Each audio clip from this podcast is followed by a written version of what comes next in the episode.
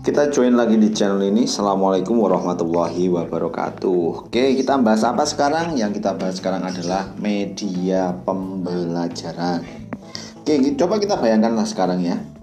Kita berada di kelas yang mapalnya sulit. Terus yang ngajar ndak enak. Habis itu ngajarnya gayanya konvensional. Kira-kira apa yang ada di benak kita pada saat itu kalau kita jadi siswa kayak begitu Barangkali yang kita dapat adalah penghormatan ya, tapi tidak perhatian oleh siswa.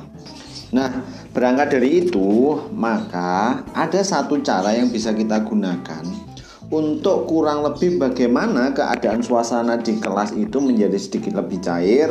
Anak-anak yang kesulitan belajar itu bisa kita bantu. Salah satunya dengan apa? Kita membuat media pembelajaran.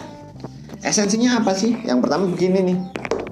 Kalau kita mau mengajar atau kita akan membelajarkan satu hal yang kira-kira itu sulit.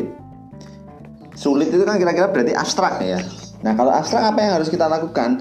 Berarti kita harus menghantarkan materi atau konsep yang tadi itu abstrak menjadi nyata. Nyata itu kurang lebih pemahamannya adalah akan menjadi mudah dipahami. Nah, sekarang kita bayangkan sebagai siswa nih kalau kita bayangkan sebagai siswa dulu, pasti kita akan mencari sosok guru yang inspiratif, sosok guru yang ngajarnya paling enak, yang menggunakan media pembelajaran. Berarti kata kuncinya satu apa? Engage. Engage itu sertakan siswa-siswa kita di dalam setiap pembelajaran kita. Kita harus melibatkan siswa kita untuk aktif mengkonstruk pengetahuannya. Jangan biarkan mereka pasif. Yang kedua apalagi kita harus mengaktifasi modalitas belajar eh, mahasiswa atau siswa kita ini.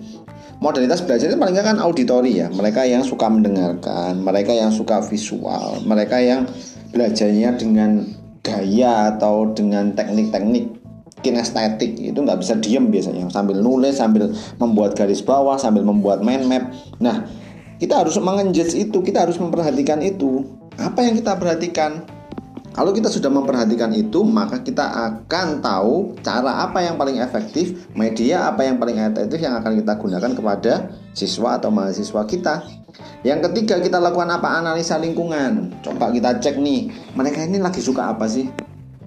Mereka ini sekarang lagi hitsnya apa? Wah ini yang hits ya. Ini untuk mencegah apa? Mencegah anak-anak distract nih. Kalau lagi belajar, kita ngajak mereka tetap bisa konsisten. Nah, beberapa studi menunjukkan bahwa dengan menggunakan pilihan media pembelajaran yang tepat ini, kita akan bisa memotivasi siswa Motivasi yang tinggi itu berkorelasi dengan apa? Dengan hasil belajar. Luar biasa tuh ya. Kita ngajar, kita menggunakan media, medianya itu bisa membuat anak-anak itu menjadi terengage atau terlibat aktif dalam proses pembelajaran. Motivasi siswanya menjadi tinggi, karena motivasinya tinggi, maka hasil belajar mereka akan tinggi. Itu korelasinya.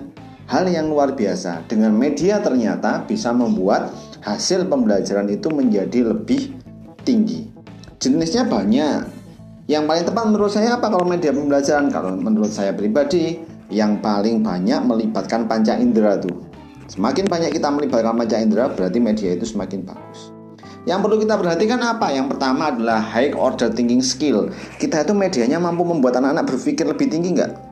Critical thinking untuk melatih mereka berpikir kritis. Kemudian keterampilan abad 21 harus kita perhatikan ya bagaimana mereka mencari informasi, bagaimana mereka bisa aktif mencari tempat yang seharusnya mereka mencari informasi yang memang paling tepat itu juga kita harus perhatikan untuk apa? Untuk mereka bisa menjadi pembelajar yang mandiri.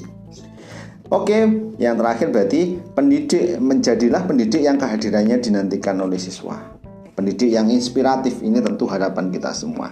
See you next time. Assalamualaikum warahmatullahi wabarakatuh.